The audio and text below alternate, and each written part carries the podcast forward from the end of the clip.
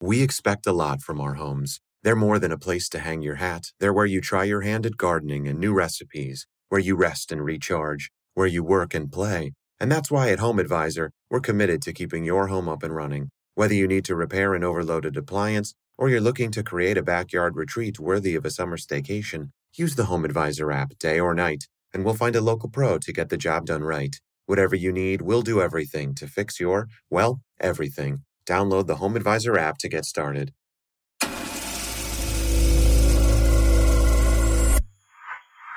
Root of Evil is a production of C13 Originals, a division of Cadence 13, in partnership with TNT.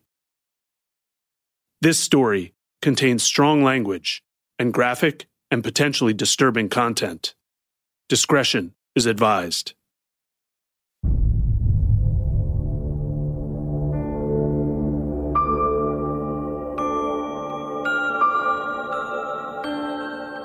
Well, Fauna? Mm-hmm. Hello? I'm here. Hi, Fauna. I'm here. In episode one, we told the story of our mother, Fauna Hodel, and how she tried to track down her biological mother, Tamar Hodel. And when she finally did, she began to notice that Tamar was a very different person from who she'd imagined. This is a telephone conversation that they had shortly after they found each other. And this is my grandmother, Tamar's voice. I felt from the beginning when you first came that you had unconsciously, and I do feel that was true. And if you were going to hate me for it, but I told it to you before, that you felt that I gave you away. That was just an inner feeling that I'd given you Yeah, away. I told you all along that that had nothing to do with it. And that's our mom, Fauna Hodel's voice.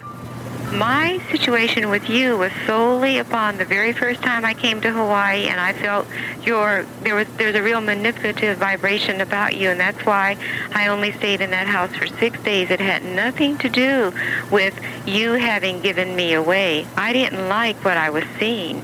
I felt uncomfortable in it. It's just like all the people that you've been involved in. I hear so many bad things, and then I come, and then I hear all these bad things from them about what you have said about me. You know, and there are still a lot of things that all this. all- It seems like everything that something goes on in your life, it turns to helter skelter and confusion, and I don't like it, and that's why I said that I haven't spent that much time around you because no matter what it is, it always it seems to turn into a piece of shit. Well, well, And that's the truth. I mean, even just a simple matter of coming to pick you up, it's a matter of waiting, you know, on you, and it just gets to be real. I've been, haven't I been on time? Haven't I improved in every way about everything? You've improved tremendously, but I am saying the things that have made me feel real and comfortable, and it just, it seems like everything is just, there's nothing real easy going, and I like my life to be easygoing, and I don't like all the confusion associated with the involvement, you know, with you. Remember, Fauna Hodel was given away at birth to a black woman and raised thinking she was biracial. Then, when she finally found Tamar, she learned the truth. And there was never a sense of normal again after that, for any of us. When mom found out that she was not black, that her father was not Negro, it was like taking a crystal ball and smashing it with a hammer, completely, utterly dissembling who she was, who she thought she was, who she believed uh, she could be. Devastation. Like, I don't think she ever recovered from that because she was always searching for who she was her whole life.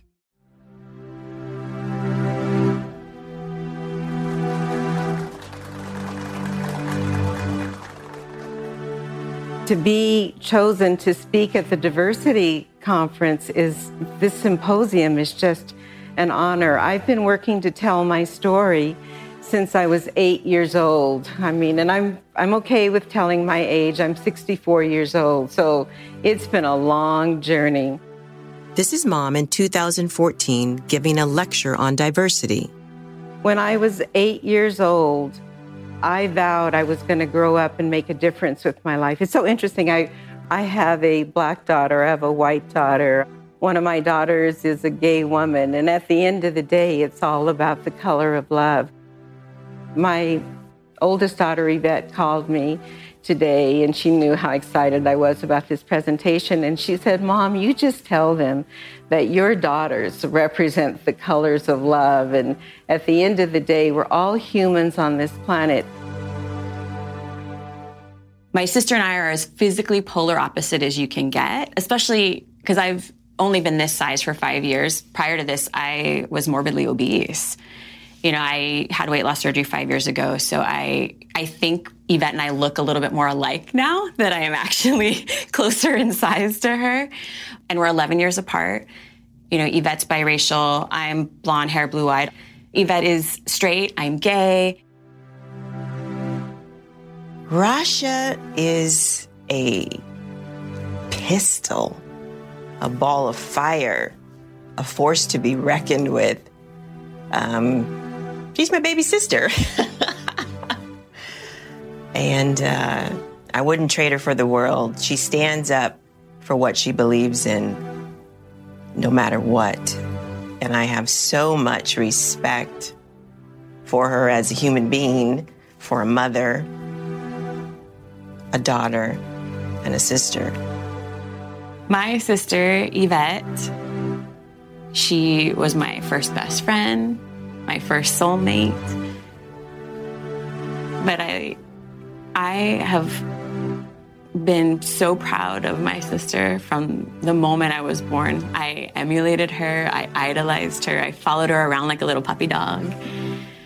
She's loving and kind and so fiercely protective. From day one, she was my protector. I'm proud to be Rasha's big sister. And I'm proud to be Fauna Hodel's daughter. But in the Hodel family, there's also a lot to be ashamed of. And no matter how hard we try to rise above our past, nothing can protect us from the truth. Crank up that radio. Let me tell y'all a story. When our mom found her real mother, she learned her whole life was a lie. But she also found out the awful truth that her grandfather, George Hodel, was investigated as the killer of Elizabeth Short, also known as the Black Dahlia. On this episode, the crime, the suspect, and the son who began to connect them decades later. This is Root of Evil, the true story of the Hodel family and the Black Dahlia. I'm Rasha. And I'm Yvette. And we're your hosts.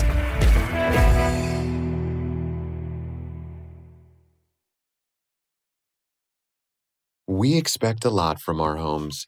They're more than a place to hang your hat. Your home is where you try your hand at gardening and new recipes, rest and recharge, work and play.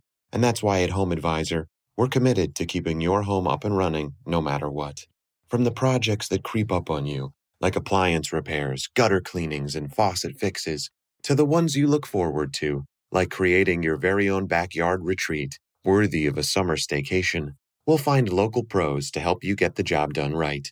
Use the Home Advisor app, day or night, to get matched with the best pros for your projects.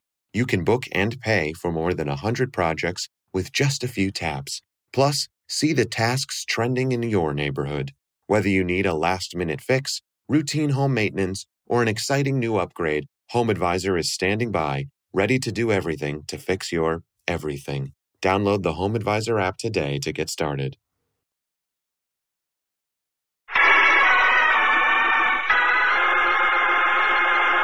And now we open the files on one of this nation's unsolved murders. It's homicide file number DR 295771, the Los Angeles, California Police Department the unsolved murder of Elizabeth Short, the Black Dahlia.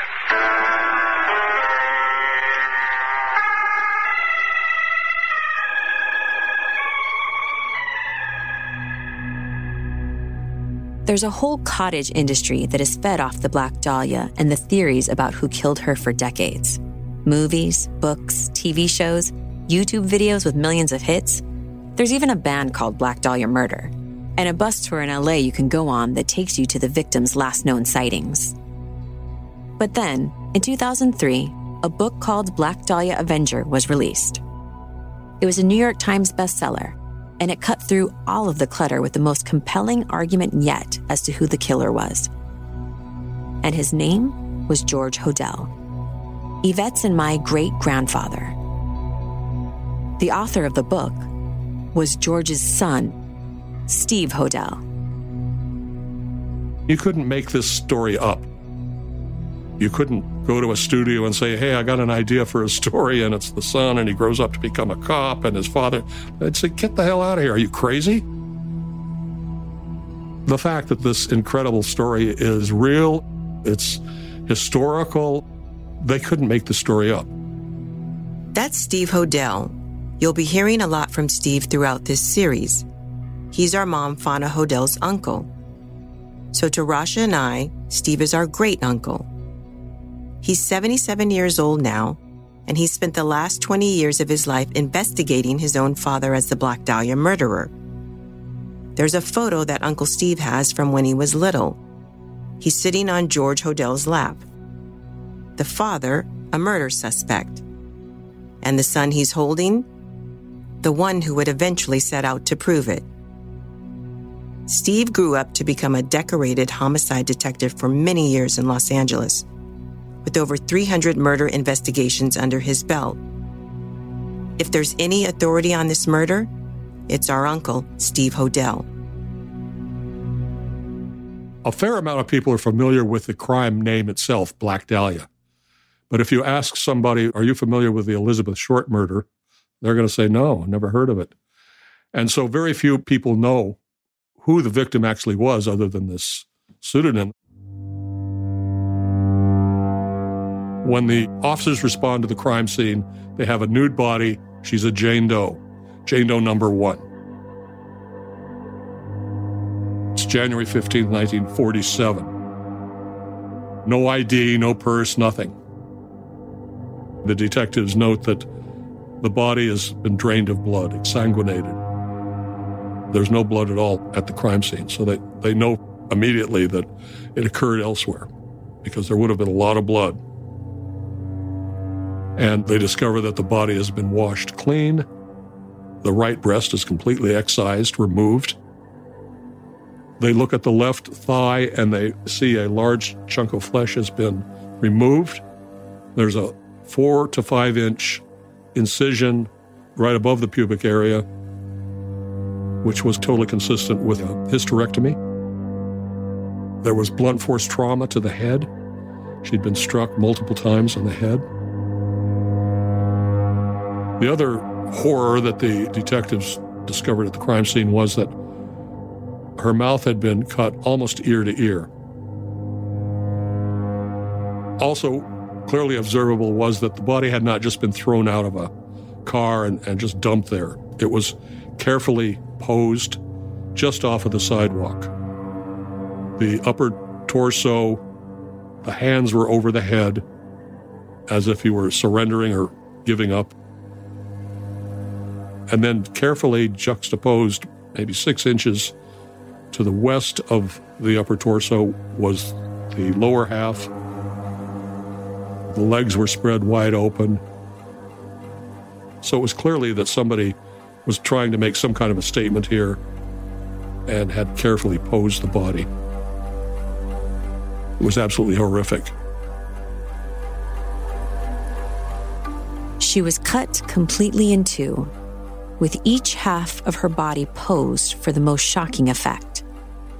The upper half, with her arms raised, was moved far enough away from her lower half, with its legs spread, that the person who first discovered her thought it was two pieces of a mannequin.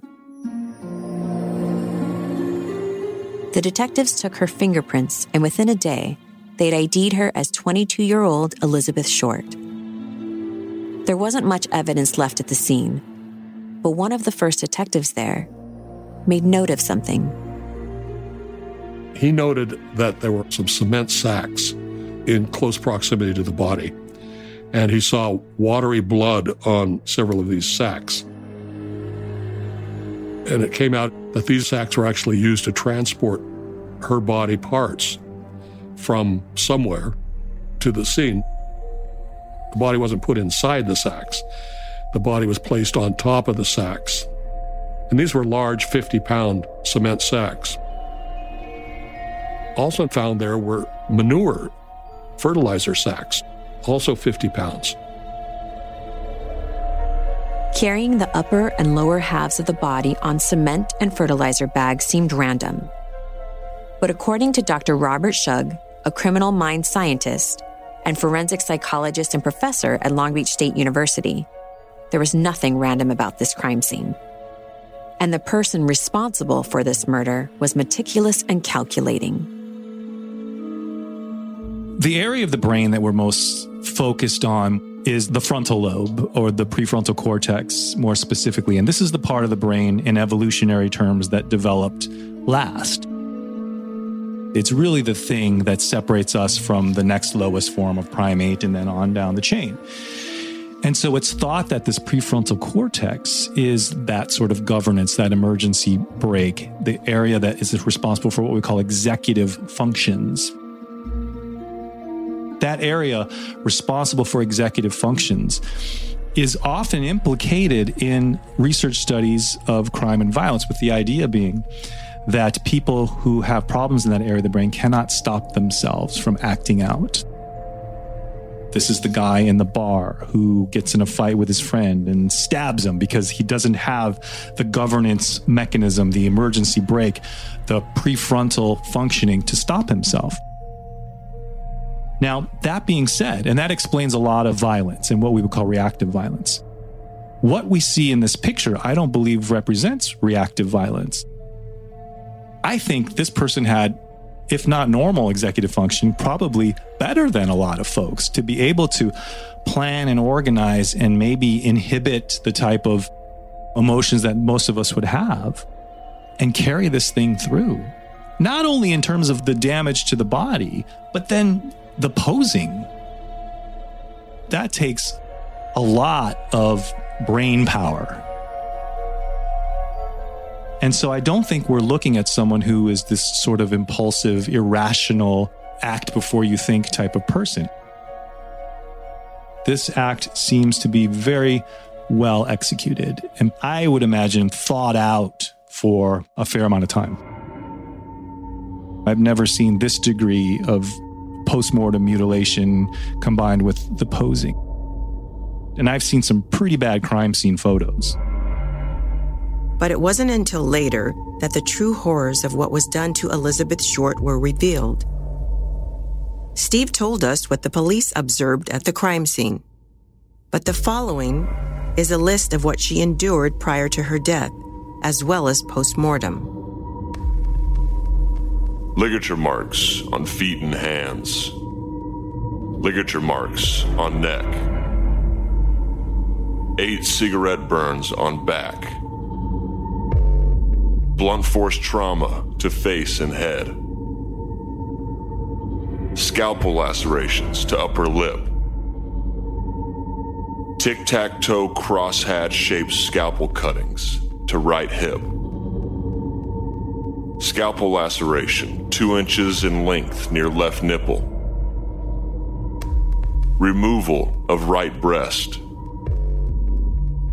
Slashes from corners of mouth to ears, to form a gruesome, permanent smile. Sodomy, using unknown object. Removal of large section of flesh from left thigh and insertion into vagina. Incision from umbilicus to suprapubic, four and a half inches in length, similar to hysterectomy. Surgical bisection of body, between second and third lumbar vertebrae. Washing and scrub down of two body sections using a coconut fiber brush to remove fingerprints.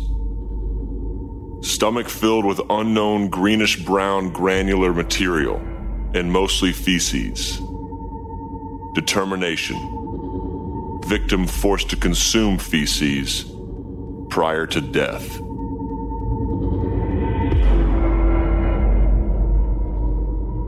As the LAPD was trying to work on a suspect list, the press was slowly leaking out details of the damage done to Elizabeth Short. They ran early stories with headlines calling it the werewolf murder. And then they found out from people who knew her that with her dark hair, Elizabeth Short had been given a nickname the Black Dahlia. And that name as much as anything else, helped to fuel the fascination with this story. It was the source of horrified entertainment. Crime was entertainment in those days. I mean, crime really dominated entertainment. This is author John Buntin. He writes about cities, police, and crime. In his book, LA Noir The Struggle for the Soul of America's Most Seductive City, explored those themes in Los Angeles during this time. Los Angeles had a rich newspaper and tabloid culture. All of these papers had underworld columnists, crime reporters. You know, crime was central to entertainment in a pre TV world when people still got morning and evening newspapers. And, you know, newspapers in those days, they had a lot of pizzazz the, the newspapers that we have today, they're, they're so boring in comparison. They don't have that emotional connection to readers that the tabloids in Los Angeles did. And when you had a really grisly, horrifying homicide like that, you know, this was the story that you ran with. The Black Dahlia murder was a spectacularly grisly killing for anyone who's seen the pictures, it's very disturbing. People wouldn't be talking about Elizabeth Short if that description had never been affixed to her. And that just sort of speaks to the function that crime served in that period. It sold papers, and there was a Black Dahlia cover story in the LA Times for 31 straight days. Here's our great uncle, Steve Hodel, again it went viral in the sense that it went across the nation and New York papers covered it and all over. So you had those factors all merging together in kind of a perfect storm of sensationalism. A beautiful woman, this name, Black Dahlia, and the horrors of the crime itself, which were really, I think, probably distinguished it. Well, let me put it this way. In my 300 murder investigations, I never had anything close to the horrors that this poor woman was subjected to. There was no such thing as DNA evidence in 1947. So detectives focused on the precise way Elizabeth Short's body had been cut in half. They figured that it had to be someone with extensive surgical experience. Initially, LAPD investigators started looking at the bisection.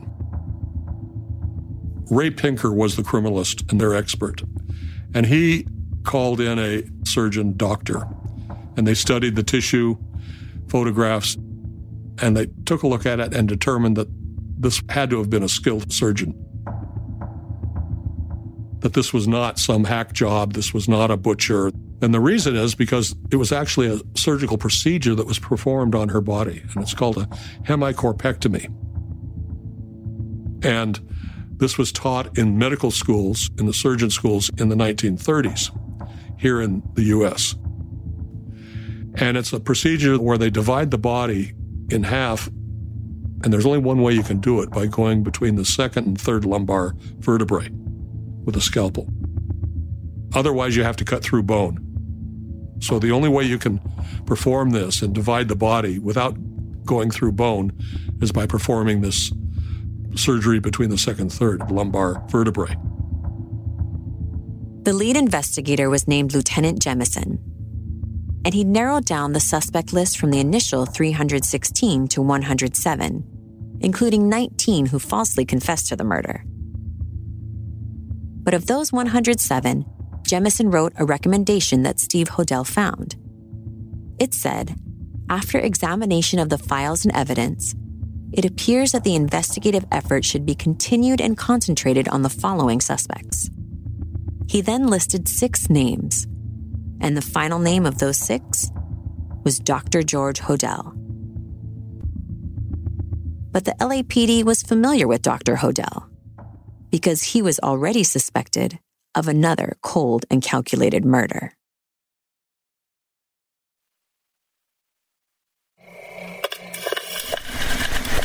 The Iceman is a nice man, but just one thing is sure. There's something in his business that affects his temperature. Oh, love is such a funny thing, thought I found out once or twice. That's all I can get from the Iceman is ice, ice, ice.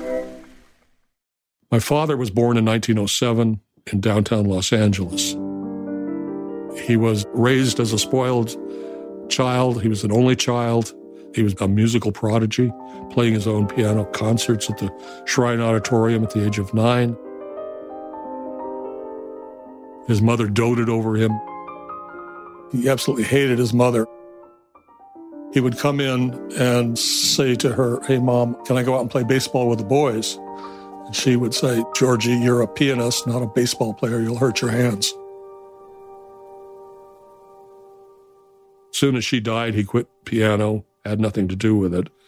And not only was he a musical prodigy, he was also intellectually gifted. And he achieved the highest scores in California history in the public schools. In high school, George was given an IQ test. Genius level is considered to be any score over 140. He scored a 186.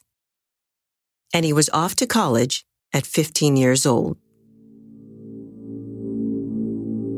So at 15, dad is attending Caltech, his first year, and he gets involved with a professor's wife. They have an affair, she gets pregnant, results in breaking up her marriage. She goes back east to Massachusetts and actually has the child, who she names Folly. You know, the whole thing was such a folly, you know. And young George follows her back east, says, I want to marry you, I love you, I want to raise our child. And she just looks at him and just kind of laughs and says, George, you're a child yourself. Go away. I never want to see you again. He's totally rejected. He's laughed at by her. I think this probably was one of the big triggers in his life. So George returned to LA. He'd been expelled from Caltech, and he tried to pursue his first love, art. He self published a newspaper, which focused on the budding Surrealist art movement and its outside the box thinking.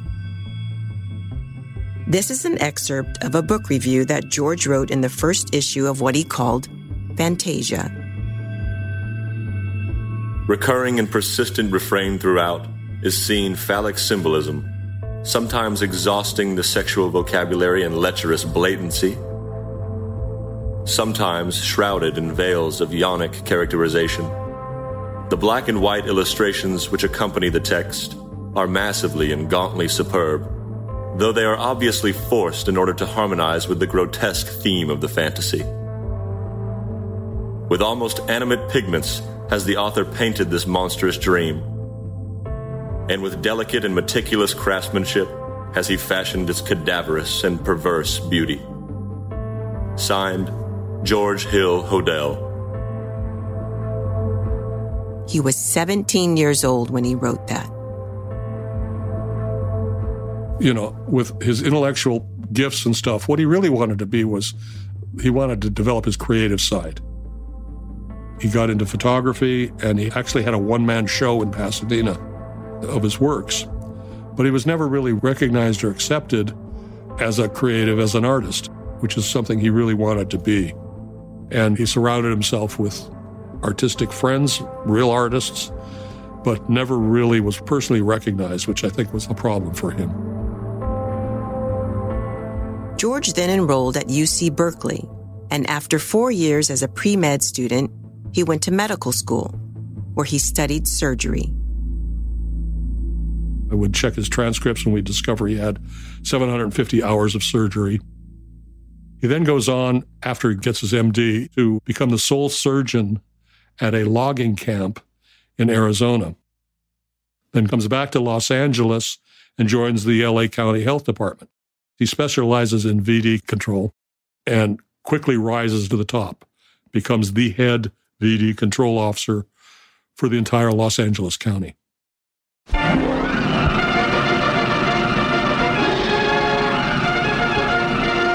As Surgeon General of your Army, I know that the subject of this film is a deadly enemy and a menace to our armed forces.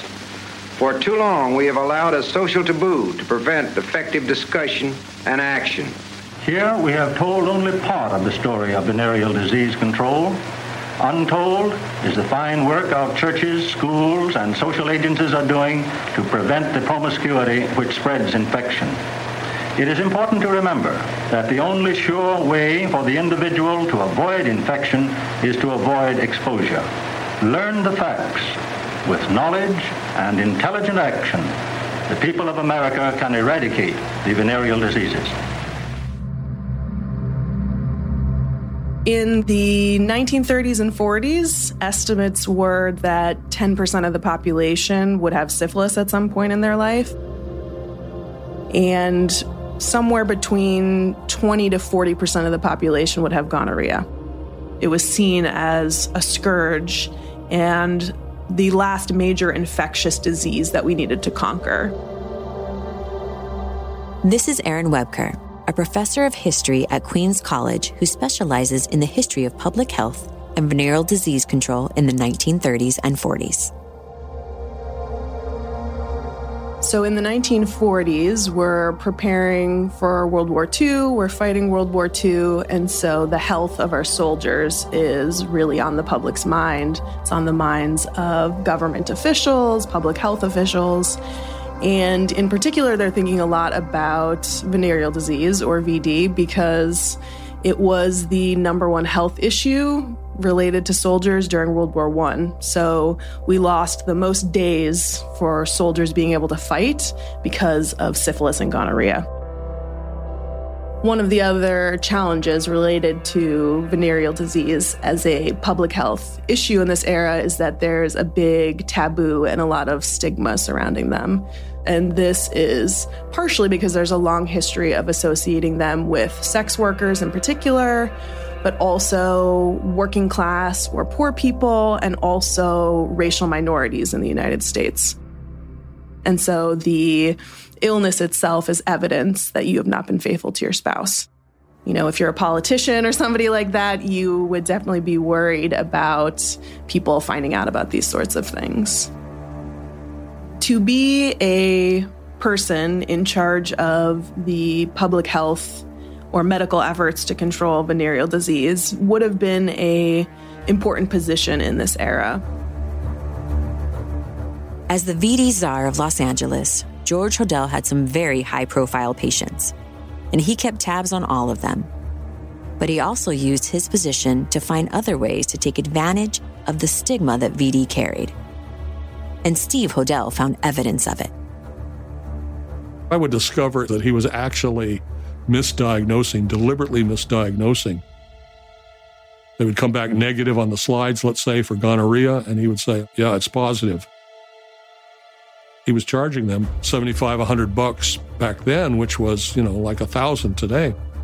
So obviously another source of income, misdiagnosing. And this was about to be revealed by his secretary, Ruth Spalding. Steve uncovered a letter written by one of George's misdiagnosed patients. She'd gotten a second opinion. And she sent a letter along with the results to George Hodel's secretary, Ruth Spalding. She never, in fact, had gonorrhea. So she wrote this letter documenting this and sending it to his secretary and saying, number one, I would like my money back. How dare he do something like this? It's really ruined my life in many ways. Ruth Spalding was a secretary for my father at his First Street Clinic in the early 40s. And she worked for him for a number of years.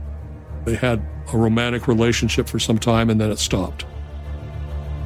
She was very upset with the breakup. And then she had apparently threatened to go to the authorities with some information she had, which included these phony diagnoses, also, along with that, some illegal abortions. She was absolutely going to expose George for his wrongdoing, and she'd actually written a couple of manuscripts. She communicated this to George, and he said, Well, look, I've been wanting to get back together with you. Hold off, let me come down and we'll talk. He goes down. Next thing we know is that my mom gets a call from George late at night, says, Come down, I'm at Ruth Spalding's apartment, downtown LA. Ruth is unconscious in bed.